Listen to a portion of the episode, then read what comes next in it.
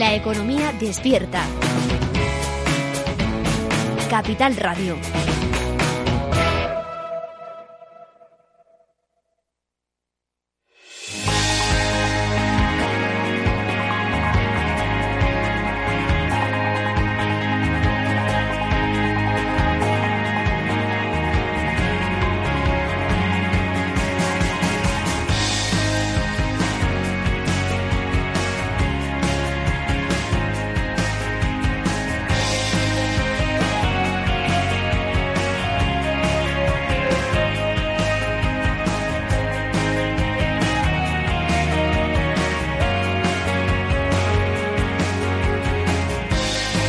Franquiciados con Mabel Calatrava.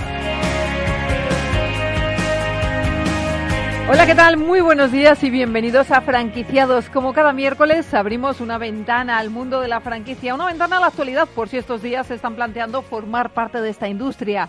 Si es su caso, presten mucha atención porque hoy les vamos a presentar franquicias de éxito, enseñas innovadoras y también soluciones muy interesantes para los emprendedores. ¡Comenzamos!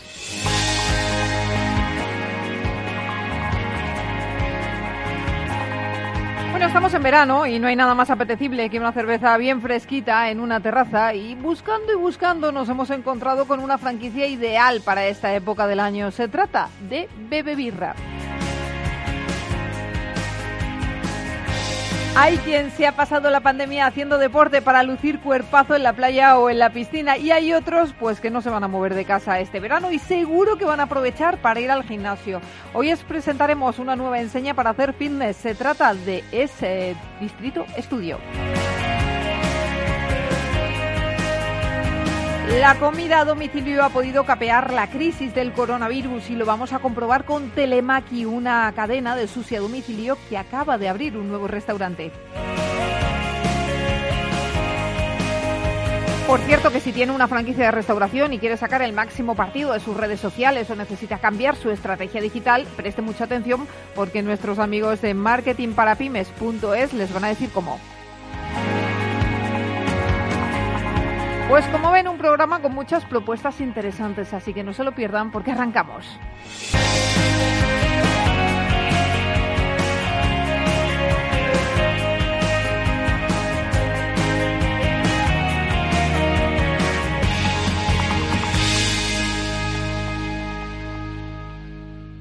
Franquiciados.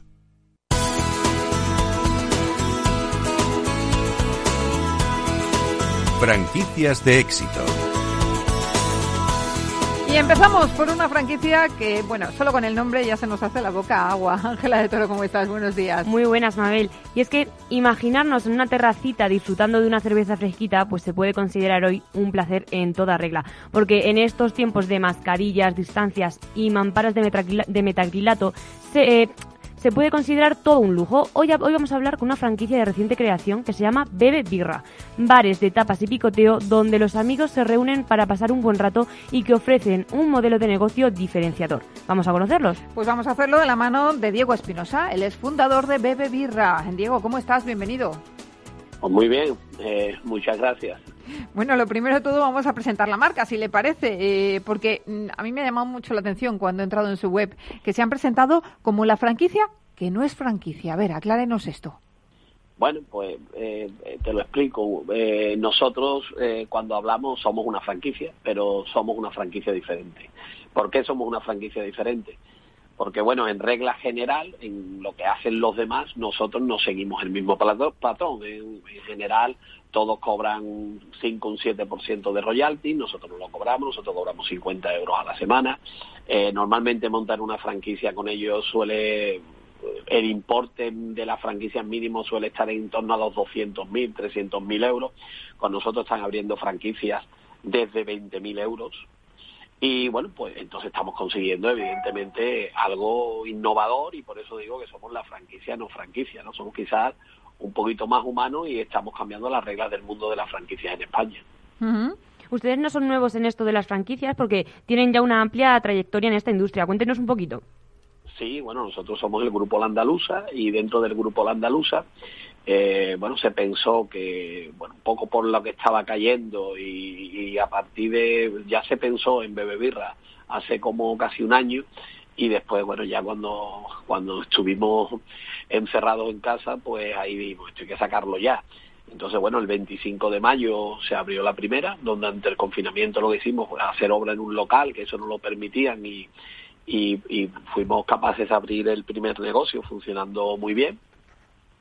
Y a partir de ahí, bueno, hemos puesto a franquiciar y ya tenemos 9 franquicias desde el 25 de mayo hasta ahora, abiertas. Y, bueno, y evidentemente sí te puedo decir que las previsiones más pesimistas que tengo es por encima de 30 antes de que termine el año.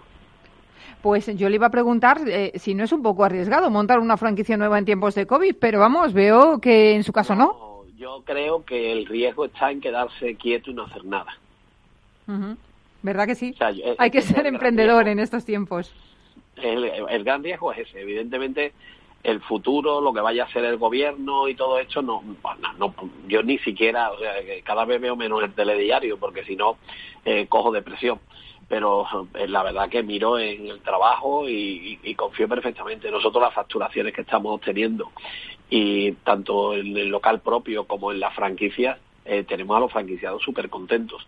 Están facturando, están generando dinero y, bueno, lo único que puede impedir esto es que nos diga el gobierno que nos tenemos que meter de esto. Pero, bueno, espero que no, además porque creo que económicamente el país no se lo puede permitir. ¿Y actualmente con cuántas franquicias cuentan? 9. 9 franquicias. 9 franquicias desde, bueno, te estoy hablando desde el 25 de mayo, o sea, no hace todavía ni 2 meses. Madre mía. Bueno, ¿y qué diferencia Bebebirra de otros bares de tapas? Bueno, hay una diferencia abismal en cuanto a comida y todo esto. Nosotros hemos intentado y lo hemos conseguido, algo que en teoría es muy difícil y que las escuelas de negocio normalmente te dicen que es imposible. Y estamos de alguna manera pescando con varias cañas. O sea, por un lado, tenemos a personas que quieren, que son jóvenes y esto, y que quieren una hamburguesa, una pizza y todo esto. Y después tenemos también a familias o gente un poquito de más edad, aunque también hay jóvenes que les gusta comer muy bien también, que prefieren comerse un atún de barbate o prefieren un pulpo gallego a la brasa. Entonces tenemos en la carta de las dos cosas y eso viene muy bien, porque también cuando vienen las familias. Ayer mismo yo estuve cenando con personas que van a montar seguramente en breve, estuve cenando en el Bebebirra de Sevilla, pues había una familia al lado y el padre y la madre se estaban comiendo un atún, un pulpo, bueno, un manjares, un platito de jamón, que también eso ahí picaban los niños también, pero ellos estaban comiendo, uno se estaba comiendo una pizza individual y el otro una hamburguesa. Ya. Entonces, de alguna manera, abrimos un abanico muy amplio y con platos exquisitos. O sea, nosotros tenemos platos, bueno, las fotos nada más de la página web de bebebirra.com se pueden ver algunas de las fotos y ya se te hace la boca agua. Como no haya desayunado fuerte, seguro que se te hace la boca agua y estás deseando de ir a comerte uno de estos platos. Bueno, Diego, pues cuéntenos, que se nos haga la boca agua. A ver, ¿qué encontramos en la carta de Bebebirra? Nos ha dado ya unos aperitivos. A ver, ¿qué más tenemos? Sí, bueno, pues tenemos, bueno, con el atún tenemos 3 platos, ¿no? Tenemos aparte, tenemos el tataki, después tenemos también, bueno, presa ibérica y la tenemos de varias maneras, porque somos bastante creativos. Quizá una de las cosas que tenemos muy fuerte, tanto para la comida como para hacer marketing, para las franquicias y todo esto, somos muy creativos. Porque, bueno, evidentemente estamos en un mundo de muchísima comunicación y al tener tantísima comunicación o vas muy al grano a lo que quiere realmente el cliente o es prácticamente imposible el llamar la atención. Entonces, bueno, pues ayer, por ejemplo, te puedo poner un ejemplo. Mira, ayer estuvimos comiendo varios platos diferentes, el atún, estuvimos comiendo también morcilla de guayú con huevo de codorniz, estuvimos, bueno, te puedo decir, había 3 personas conmigo, era una pareja y otro señor, un señor que quiere montar en Sevilla y otro que desde Las Palmas de Gran Canaria.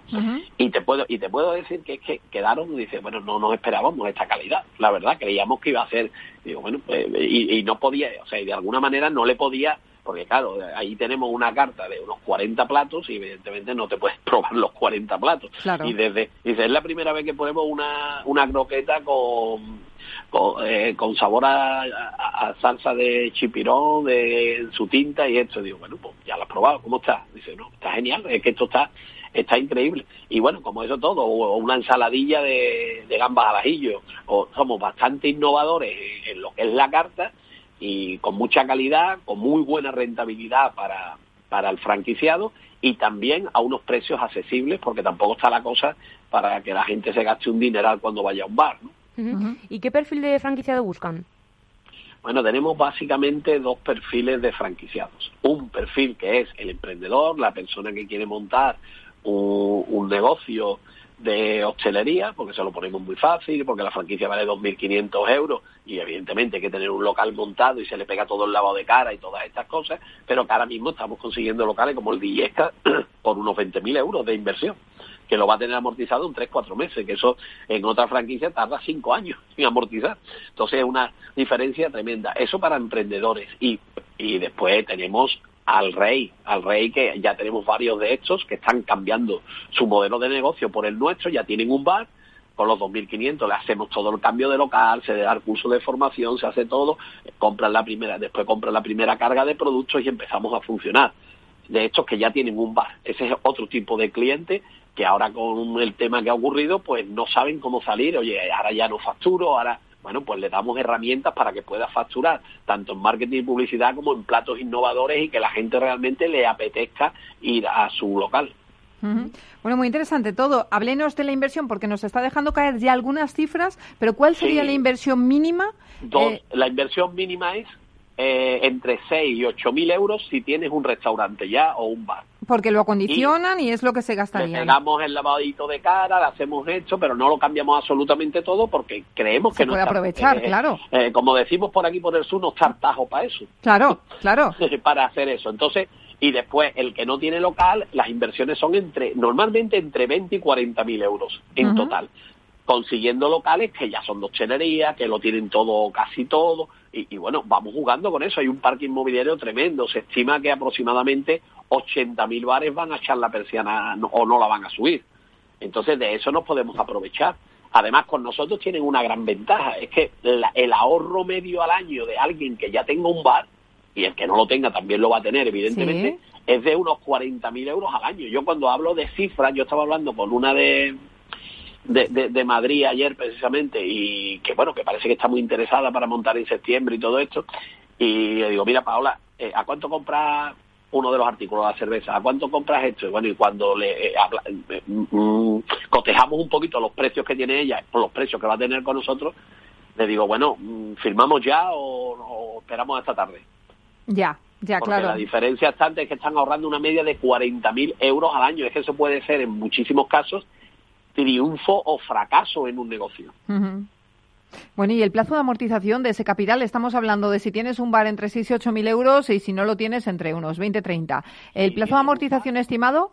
Vamos a ver, si tienes un bar, realmente espero que entre el ahorro y lo que vas a ganar de más y todo esto, puedas amortizarlo en un par de meses como mucho.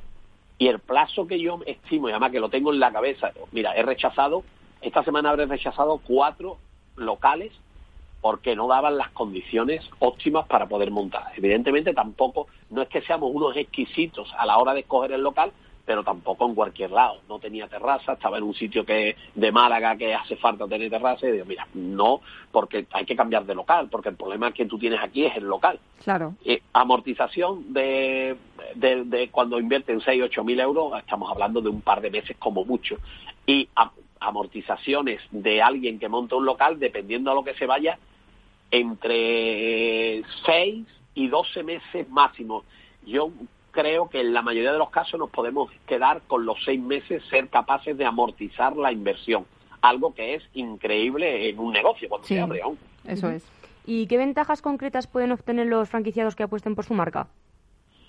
Productos de muchísima calidad, mucha facilidad, porque nosotros tenemos cocineros en central muy buenos, le damos todo para que sea muy sencillo para ellos en cocina, no necesitan un chef especializado. Entonces, bueno, todo esto unido hace que tengan un negocio de una manera con todos los escandallos. Eso, saben a cada plato lo que le van a ganar, saben lo que le van a ganar pescadito frito, saben lo que le van a ganar el risotto. Nosotros hacemos un risotto en cuarta gama para darle el último toque allí, que la mayoría de las veces que se comen un risotto quieren felicitar al cocinero, y el cocinero realmente, el que ha hecho el arte de esto, no está allí normalmente. Yeah. Entonces, pero te quiero decir que es que tiene tal calidad el plato. Mira, ayer noche, una de ellas, había dos hombres, la pareja y una mujer, la mujer decía, yo no me lo creo. Y le digo, espérate que acaban de pedir, la mesa esta me enteró que ha pedido otro risotto, vente conmigo a la cocina. Y me lo lleva allí y digo, vaya a hacer el plato, y dice, sí, nos la acaban de pedir. Y le explicó exactamente cómo se había hecho el plato. Y ahí dijo, ahí vendí la franquicia, realmente. Ahí se vendió la franquicia, porque cuando lo vio, dice, y esto tan bueno, dice, es que yo me voy a llevar estos platos a mi casa. Y digo, yo es que me los llevo. Me llevo el pescadito está a mi casa porque es de calidad, nosotros no le echamos conservante, no se le echa nada y todo fácil. Mira, hacemos lo mismo que hace cualquier restaurante, el más caro que te hayas podido ir a Madrid, con una diferencia. Nosotros, cuando hacemos una ultracongelación, no tarda 15, 18 horas en hacerse. Pues nosotros tarda 3, 4 minutos en un túnel. Y eso hace que el producto esté muchísimo mejor. Lo que pasa es que la mayoría de la gente son ignorantes de este tema. Si les parece, no, esto es fresco, no. Además, hay pescados que por sanidad lo tienes que congelar. Sí. Porque si no lo congela, a mí cuando me dice, esto es fresco, y digo, es fresco, no me lo como. Ah, no, pero hombre, le hemos hecho el de congelación. Digo, vale, pues, dilo, no me mientas, porque además soy profesional de esto, ¿no? A mí yo lo que quiero es que lo que hayas congelado sea bueno, y que no le eches veneno, no le eches ningún conservante ni nada. Eso es lo que yo necesito para estar tranquilo a la hora de comérmelo y que se lo coma mi familia. Diego, una cosita, ya para terminar, dígame qué próximas aperturas tiene pendiente.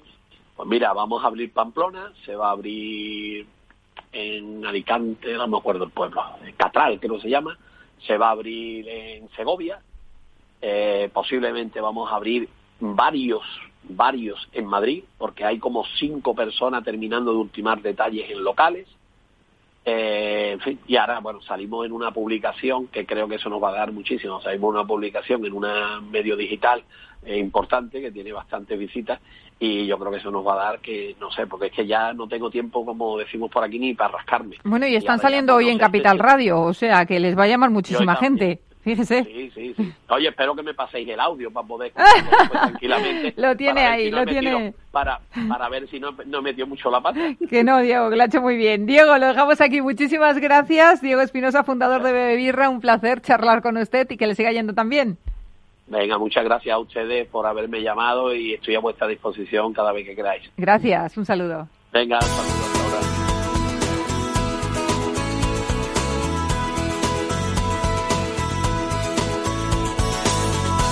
ahora. Franquiciados con Mabel Calatrava. Franquicias innovadoras.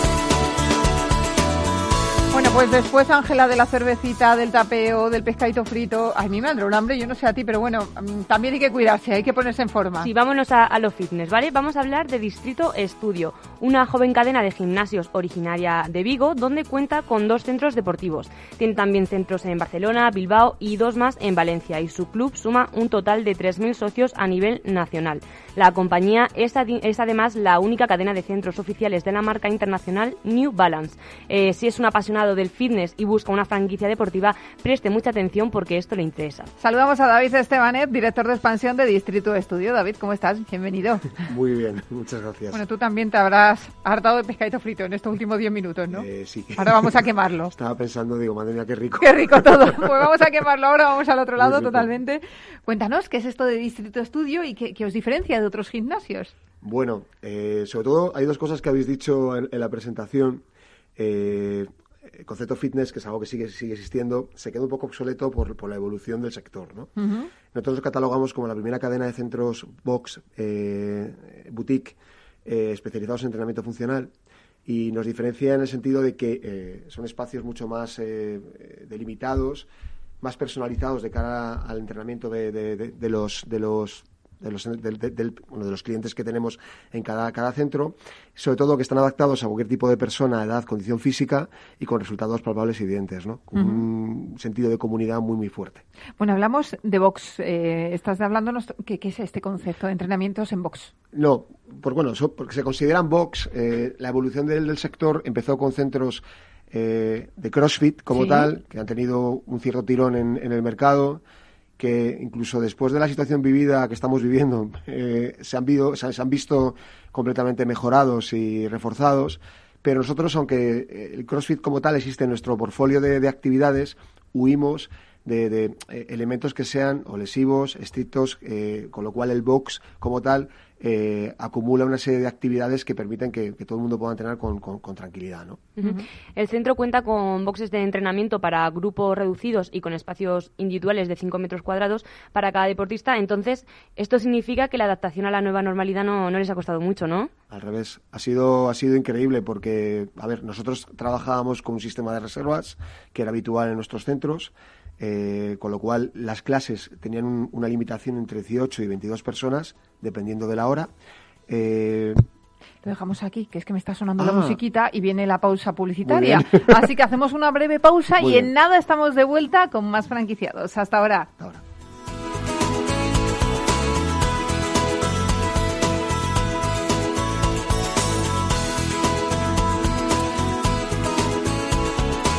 Franquiciados.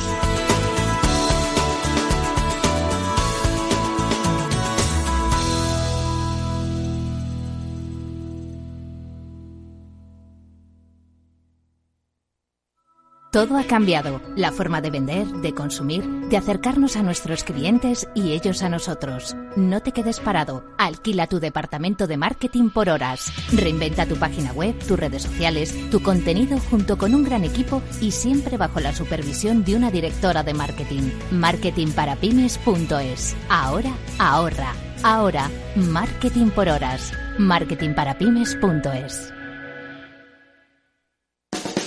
Tras el confinamiento, toca cuidarse más que nunca. Y en Menamobel te ayudamos con un 15% de descuento en la compra de tu próximo colchón, porque nos preocupamos por tu salud y por tu descanso. Entra en www.menamobel.es o visítanos en calle Móstoles 99, Fuenlabrada. Recuerda, tu bienestar es lo primero.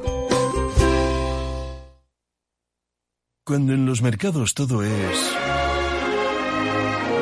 Parece que cualquier broker es bueno, pero cuando los mercados son... Solo Renta 4 Banco te ofrece la gama más amplia, las mejores herramientas, un análisis de calidad y el asesoramiento experto de nuestra red de oficinas. Entra en r4.com y prueba gratis el broker online más inteligente. Renta 4 Banco, tu banco especialista en inversión. ¿Quieres anunciar tu negocio en la radio? Entra en elclubdelaradio.com. La compra es online, pero no os vamos a negar que nos encanta que nos llaméis. El teléfono, olvídate, no te vas a acordar. Entra en elclubdelaradio.com. Tu audio y tu campaña de una forma sencilla y rápida. Contrata anuncios en radio al mejor precio. elclubdelaradio.com. Tu radio en Madrid, 105.7, Capital Radio. Memorízalo en tu coche. Disfruta de la mejor cocina gallega en Montes de Galicia. Todo un clásico moderno en el barrio de Salamanca. Disfruta de la variada dieta atlántica, de las mejores carnes y pescados tratados con respeto y transparencia y regados con una de las mejores bodegas de la zona. En grupo, en familia o en pareja, Montes de Galicia te ofrece el espacio perfecto en cada ocasión. Mos. Sinesio. ¡Te toca, Sinesio! ¿Qué pasa? Oye, Sinesio, no, ¿qué te pasa a ti? Que te veo muy onnubilado, que no te veía yo así de ausente desde que te prometiste con la Maruja. Si es que tengo un aparato que me resuelve todas las dudas, estoy a la última en los mercados. Anda, mira, ya está Sinesio con sus inventos. Sinesio el ingeniero. Atiende, Paco, mira lo que he descubierto. Alexa, ponme Capital Radio, moja. Te damos la bienvenida a Capital Radio. Puedes escuchar la señal en directo o nuestros mejores audios en formato podcast. Directo o podcast. ¿Qué quieres escuchar? ¡Ponme los podcasts, Alexa! Has elegido podcast. Vas a escuchar las noticias de Capital Radio. Con esto, Paco, vamos a echar el órdago a los mercados. Natural. Horno San Onofre. Somos pasteleros y eso nos gusta. Utilizamos materias primas que nos hacen disfrutar y elaboramos todos nuestros productos de forma artesanal, sin sucedáneos, ni margarinas, ni grasas trans. Sabemos que las cosas buenas son importantes. Con el hashtag buscamos gente dulce. Horno San Onofre, calle San Onofre 3, teléfono 91 532 9060 y calle Hernani 7, teléfono 91 554 3396. También nos encontrarás en el mercado de San Miguel, www.pasteleriasanonofre.com. Capital Radio.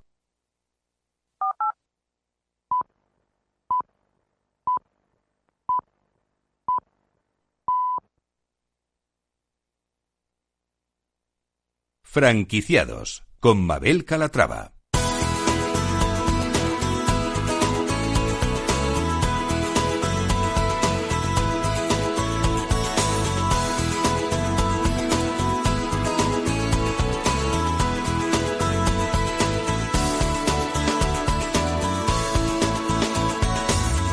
Ya estamos de vuelta aquí en Franquiciados y estábamos hablando desde la pausa con David Estebanet, director de expansión de Distrito Estudio, una cadena de gimnasios de Galicia que ha comenzado ya pues su proceso de expansión. Nos estabas hablando, David, antes de cortarte, lo siento muchísimo, no pasa nada.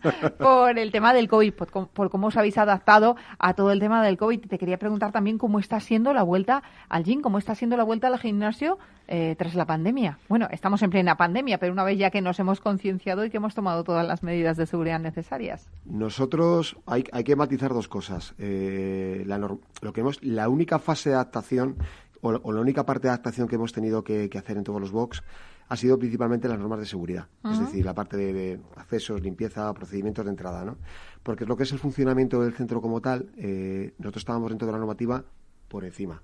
Claro. Es decir, por un ejemplo, si la normativa te exigía tener en torno a unos 4 metros cuadrados por usuario, nosotros ya por base trabajábamos con 5 metros cuadrados por cliente, uh-huh, con lo cual no nos afectaba en nada. Tema de aforos tampoco, porque son aforos tremendamente limitados dentro de un proceso, con lo cual, si llegáramos al aforo que nos exigiría normativa, iríamos en helicóptero a trabajar, es decir, claro, son números espectaculares, ¿no? Con lo cual está muy, muy controlado. Y luego, además, un dato muy importante que era todo el proceso también de reservas. Claro, nosotros tenemos nuestras propias aplicaciones, las cuales los clientes ya están reservando el tipo de clase, el horario, el espacio, ya de por sí. Con lo cual, bueno, nos ha beneficiado de alguna manera frente a la competencia, aunque no nos alegramos de que la situación sea así. Uh-huh. Bueno, y el tema de esta franquicia, ¿dónde comienza? ¿Dónde arranca? Porque estos chicos son chavales jovencitos que de repente montan un gimnasio y deciden franquiciar. ¿Cómo es esto? Bueno, yo me siento muy afortunado porque me he incorporado en enero al proyecto, he entrado como socio dentro del mismo, con un análisis muy, muy potente del mercado, y lo que me sorprendió es eso, la juventud de los socios fundadores, Ernesto y Bryce, que son los que realmente son los ideólogos del concepto, que hace ya 5 años empezaron con un centro en Vigo, entendieron las necesidades del mercado, la evolución del mismo y cómo tenía que entender de manera personalizada a sus clientes, ¿no? Realmente no ha sido un proceso de expansión en franquicia como tal, porque todos los centros, exceptuando uno, que es el que se ha abierto este año en Valencia, han sido o están participados o son propios, porque la idea era consolidar la marca a otro nivel, ¿no? Uh-huh. ¿Qué vieron?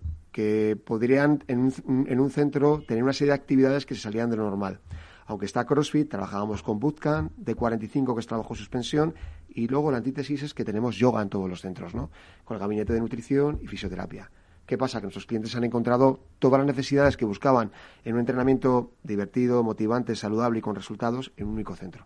En esta nueva etapa la compañía se centrará en impulsar su plan de expansión en franquicias. Cuéntenos sus planes.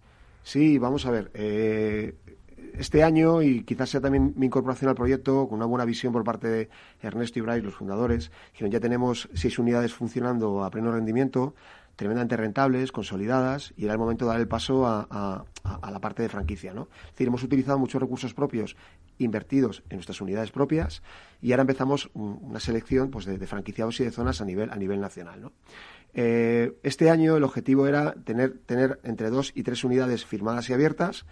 Vamos a dejar lo que van a estar firmadas, porque están firmadas y ahora estamos en la búsqueda local, y abiertas ya veremos en función de cómo esté el mercado este año, ¿no? Uh-huh. El objetivo es en los próximos 3 años abrir entre 9 y 10 unidades. y para nosotros entendemos que es fácilmente alcanzable porque Distrito Estudio se ha convertido en una opción dentro del propio sector por el modelo de negocio, un elemento o producto o sistema que antes del COVID, después del COVID, está perfectamente estable, incluso con unos números que a nosotros nos han sorprendido, ¿no?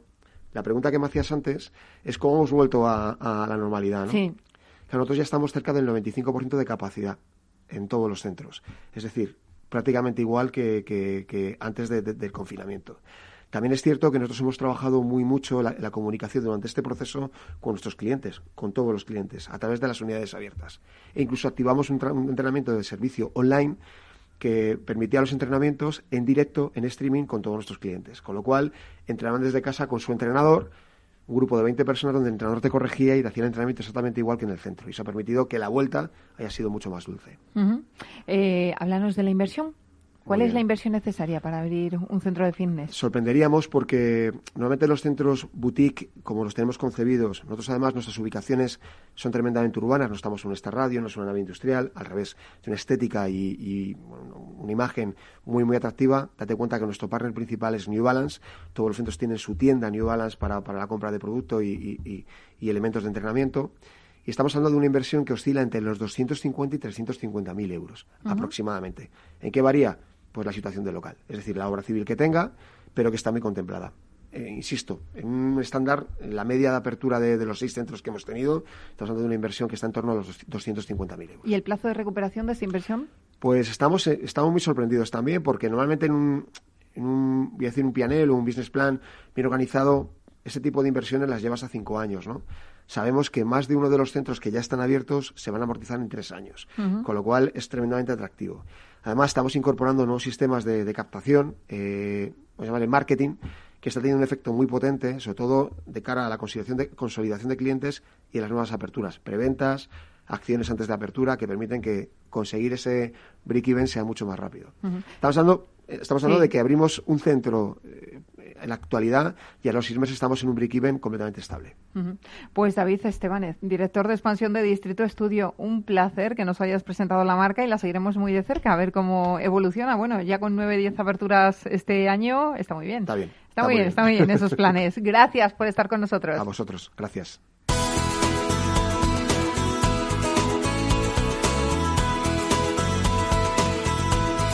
Franquiciados con Mabel Calatrava. Franquicias low cost.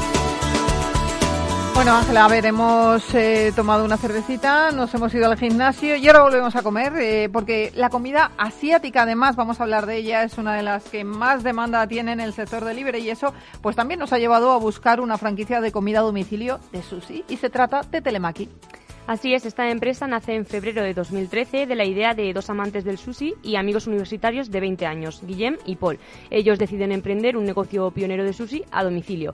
En apenas 7 años, Telemaki se ha consolidado como una de las cadenas líderes de sushi a domicilio. Saludamos a Guillem Ontiveros, el ex cofundador de Telemaki. Guillem, ¿cómo estás? Bienvenido. Buenos días, ¿qué tal? Muy bien. Pues aquí estamos, acabando de ultimar detalles de la última apertura que abrimos este viernes pasado y estamos aquí con los últimos flecos. Y ya para arrancar esto para adelante. Oye, pues empecemos por ahí. ¿Dónde ha sido esa última apertura?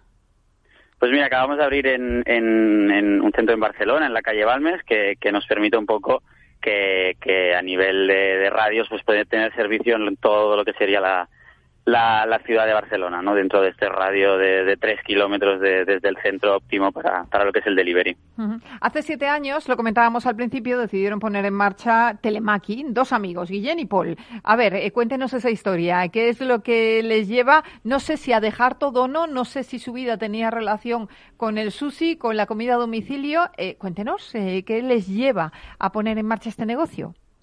Pues la verdad es que no teníamos nada que ver ni con el sushi ni con la restauración, para ser sinceros. O sea, nosotros éramos dos amigos que teníamos muy claro desde que teníamos 15 o 16 años y queríamos algo, montar algo, pero con un concepto muy muy abstracto, ¿no? Entonces, bueno, nosotros a base de ser consumidores de comida japonesa, sobre todo tema sushi, etcétera, etcétera, se nos fue incubando la idea de juntar pues el sushi en sí, que era una cosa que estaba totalmente en auge por aquí por Barcelona en el 2012-13, y el delivery, que era algo que hace 7 años solo era pizza y kebab, con suerte, y ya veíamos que se estaban desarrollando en otros países pues cosas parecidas y alrededor de otros tipos de comidas, sobre todo países anglosajones, etcétera, etcétera, ¿no? Y bueno, con estos dos ingredientes y más ganas que experiencia y otra cosa, arrancamos el proyecto ahora 7 años. Lo compaginamos luego con nuestros estudios, o sea que se acabó en paralelo las dos cosas. Y bueno, aquí estamos 7 años después, que aún estamos vivos, que ya es mucho. ¿Y qué les diferencia de otros conceptos de sushi? A nosotros básicamente cuando nos definimos nos gusta ir más allá de la palabra sushi. O sea, nosotros tenemos dos principales diferencias a nivel de producto. Por un lado, que nuestro sushi ha ido, y desde el primer momento ya fue más allá de los tradicionales, es decir, todo lo que va alrededor del pescado, etcétera, etcétera. Ya ha habido desde el primer momento muchísima fusión con otras cocinas y con cocina mediterránea sobre todo. Y por otro lado, el hecho de que tenemos una cocina de lo que sería calientes, que es algo que en el japonés a domicilio no se trabaja ni mucho ni muy bien, que está súper desarrollado. O sea, toda la parte bueno, tenemos una variedad y una oferta en esta parte caliente de planchas, fideos, etcétera, etcétera, que permite realmente que una gran parte de nuestros clientes directamente no nos consuman ni sushi. Es decir, que englobamos lo que sería comida japonesa más allá del sushi como pocos operadores lo hacen. Una curiosidad que tengo, Guillem, ¿habéis notado un aumento de la demanda durante el confinamiento? Porque hemos tirado mucho de delivery, del servicio delivery.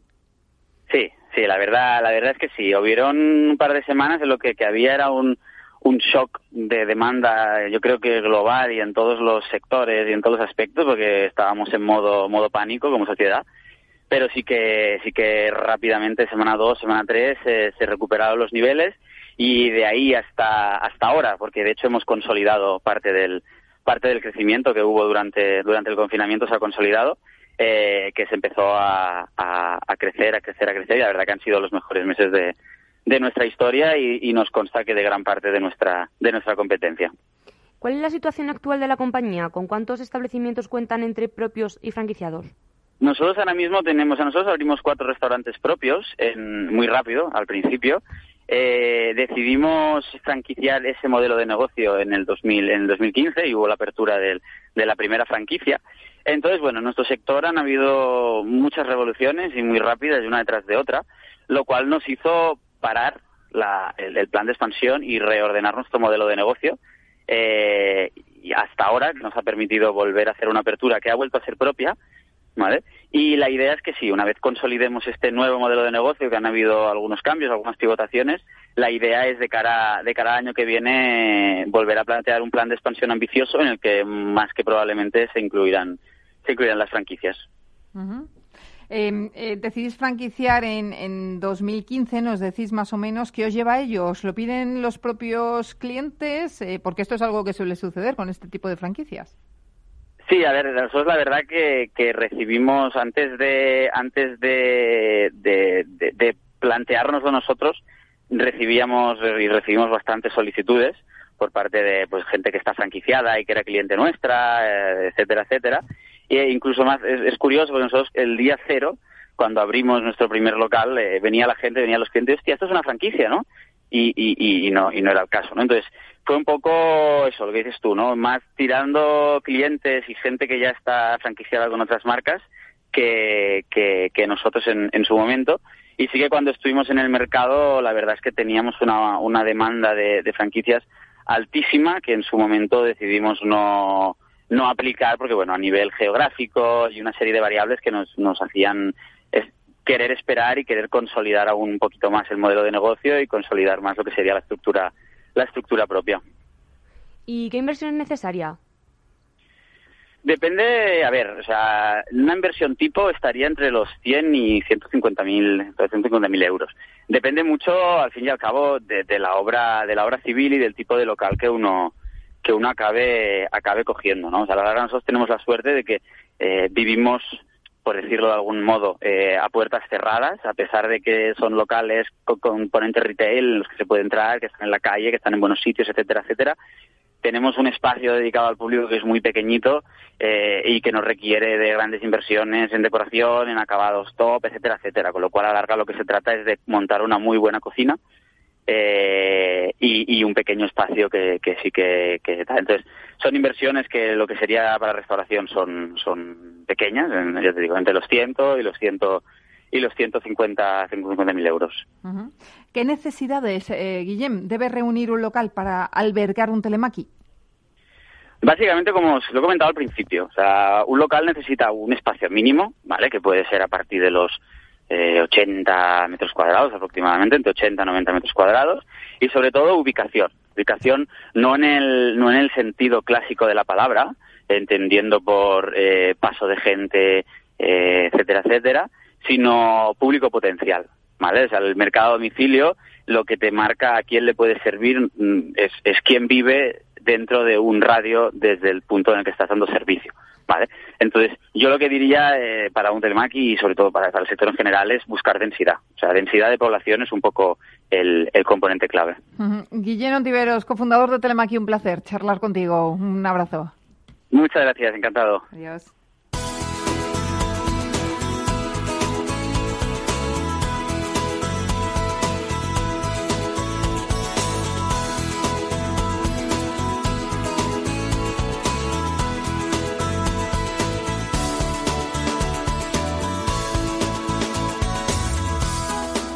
Franquiciados. Seguimos hablando de franquicias, de restauración, pero lo vamos a hacer desde otro punto de vista, Ángela. Sí, porque por culpa del coronavirus los negocios de restauración se han tenido que reinventar. Más espacio entre mesas, menos mesas, más mamparas, más medidas de higiene. Pero en el terreno digital también ha habido un antes y un después. Ahora que el público es menor y la competencia es feroz, conviene ponerse las pilas para llevar a cabo una buena estrategia de marketing digital que nos haga destacar con respecto a otros negocios. Y para eso tenemos con nosotros a Eva Pastor. Ella es CEO de marketingparapymes.es. Eva, ¿cómo estás? Bienvenida.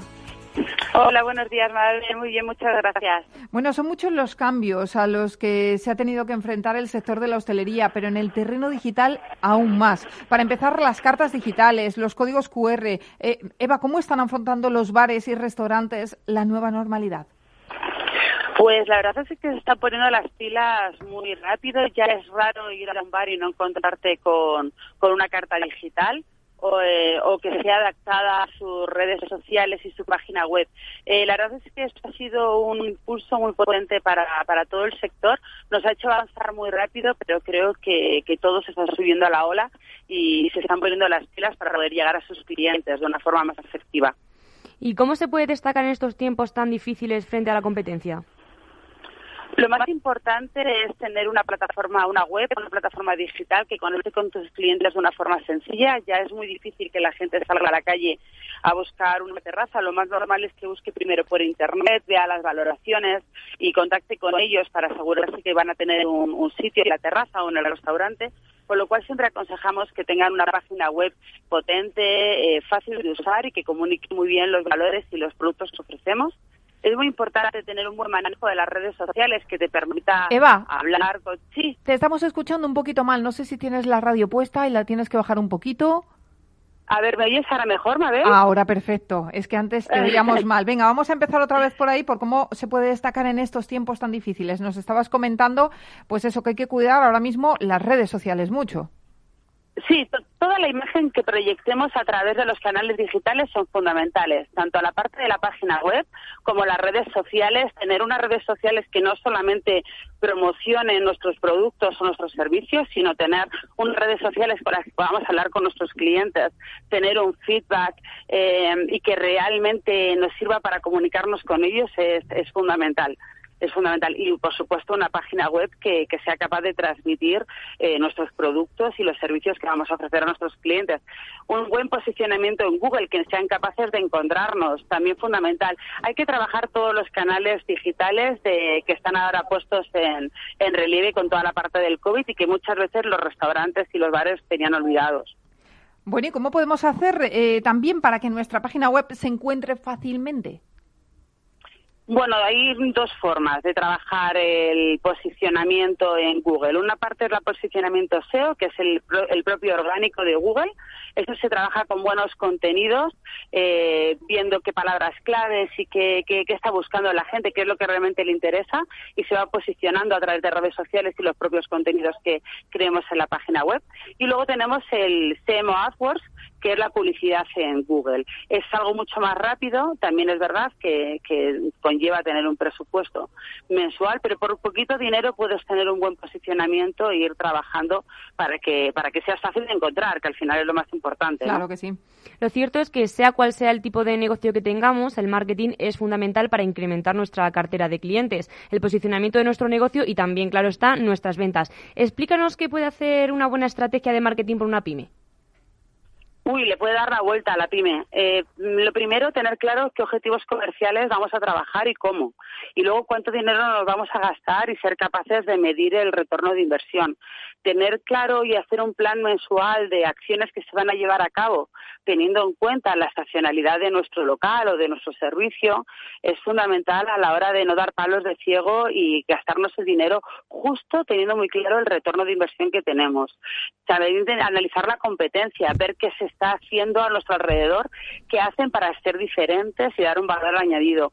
Una estrategia de marketing al final lo que hace es analizar muy bien tu servicio, tu producto y tu cliente, ver si eso es lo que queremos vender y lo que el mercado te está pidiendo que ofrezcas, y luego lanzar un plan mensual de acciones específicas, muy concretas, midiendo muy bien el retorno de inversión que tiene.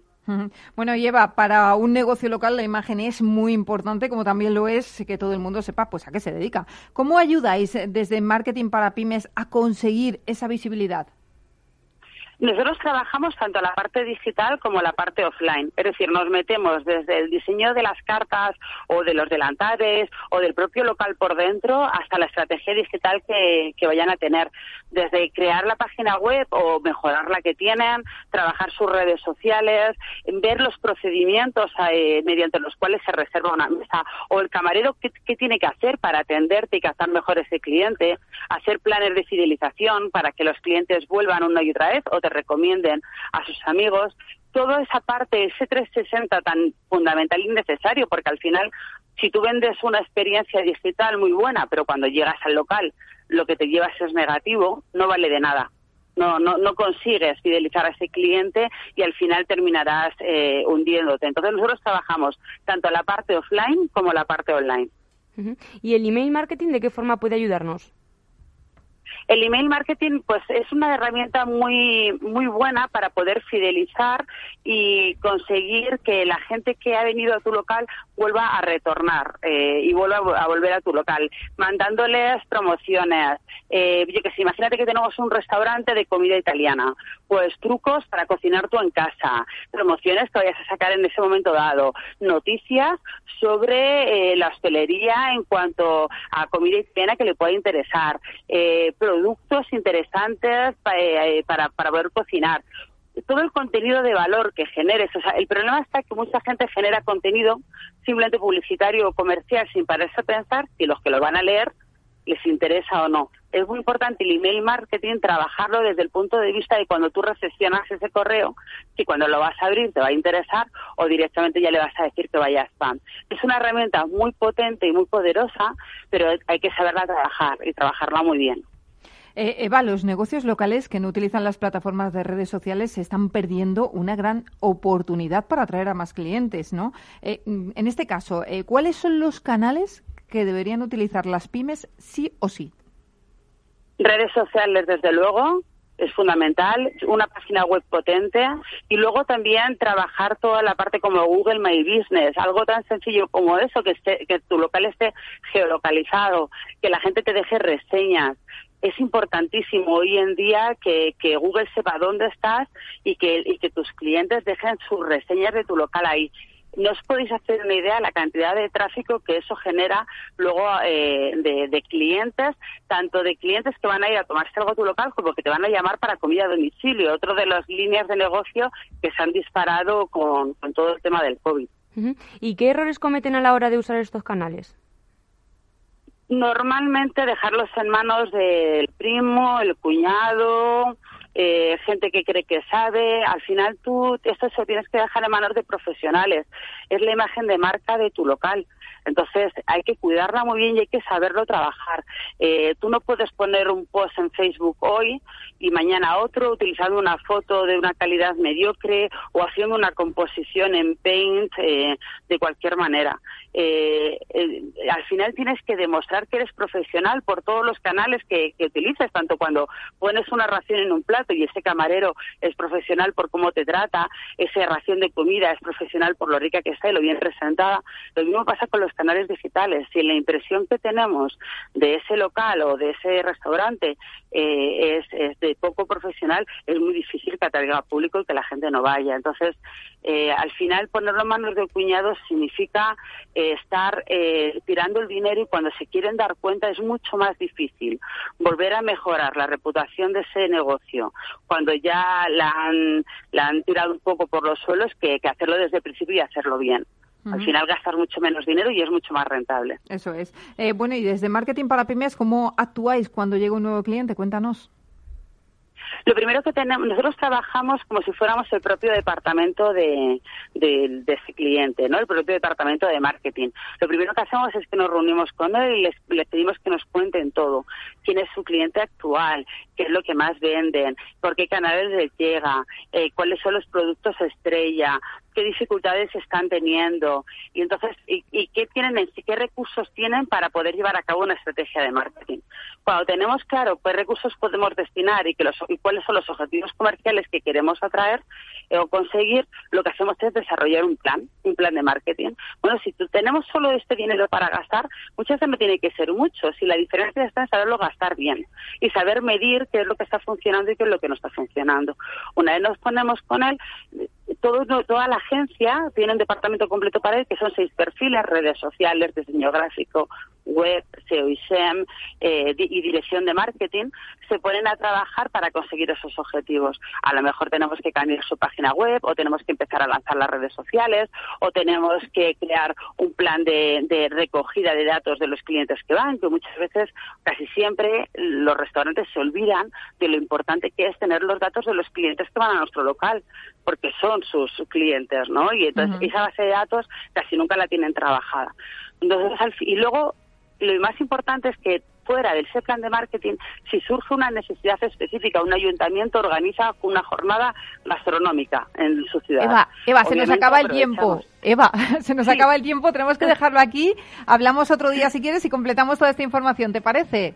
Muy bien, muchísimas gracias, Mabel, por todo. Un abrazo, señores, hasta aquí el programa de hoy. Gracias de parte del equipo que hace posible este espacio, de Ángela de Toro en la realización técnica, Mickey Garay, que les habla Mabel Calatrava, y Feliz Franco también está en la realización técnica. Volvemos la semana próxima con más franquiciados. Hasta entonces, sean muy felices. Franquiciados con Mabel Calatrava.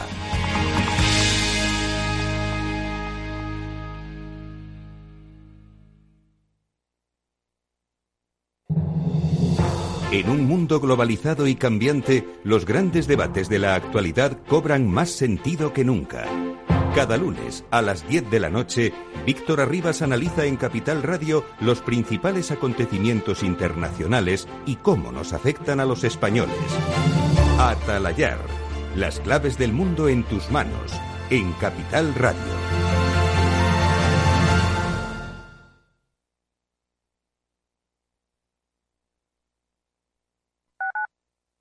Escuchas Capital Radio, Madrid, 105.7, la radio de los líderes. Disfruta de la mejor cocina gallega en Montes de Galicia. Todo un clásico moderno en el barrio de Salamanca. Disfruta de la variada dieta atlántica, de las mejores carnes y pescados tratados con respeto y transparencia, y regados con una de las mejores bodegas de la zona. En grupo, en familia o en pareja, Montes de Galicia te ofrece el espacio perfecto en cada ocasión. ¿Cómo innovar en nuestra empresa? ¿Cómo desarrollar nuevas ideas? ¿Cómo adoptar el mundo digital? Nosotros no tenemos las respuestas a esas preguntas, pero sí que te vamos a mostrar el camino para que las encuentres. De lunes a jueves a las 6:30 de la tarde, After Work, en Capital Radio, con Eduardo Castillo. En el restaurante Gaztelubide somos rigurosos con la selección del producto para crear recetas imaginativas que acompañamos de una bodega generosa y brillante y de nuestra magnífica terraza durante todo el año. Restaurante Gaztelubide, carretera de La Coruña, kilómetro 12200, La Florida. Teléfono 91 372 8544. Una recomendación del programa gastronómico Mesa y Descanso. Esto te estás perdiendo si no escuchas a Luis Vicente Muñoz en Capital, la Bolsa y la Vida. Es fundamental salvaguardar la seguridad jurídica, porque el dinero puede elegir otros mercados muy rápidamente, ¿no? Miguel Zurita, presidente de ASCRI, la patronal de Capital Riesgo en España. No te confundas. Capital, la Bolsa y la Vida con Luis Vicente Muñoz, el original.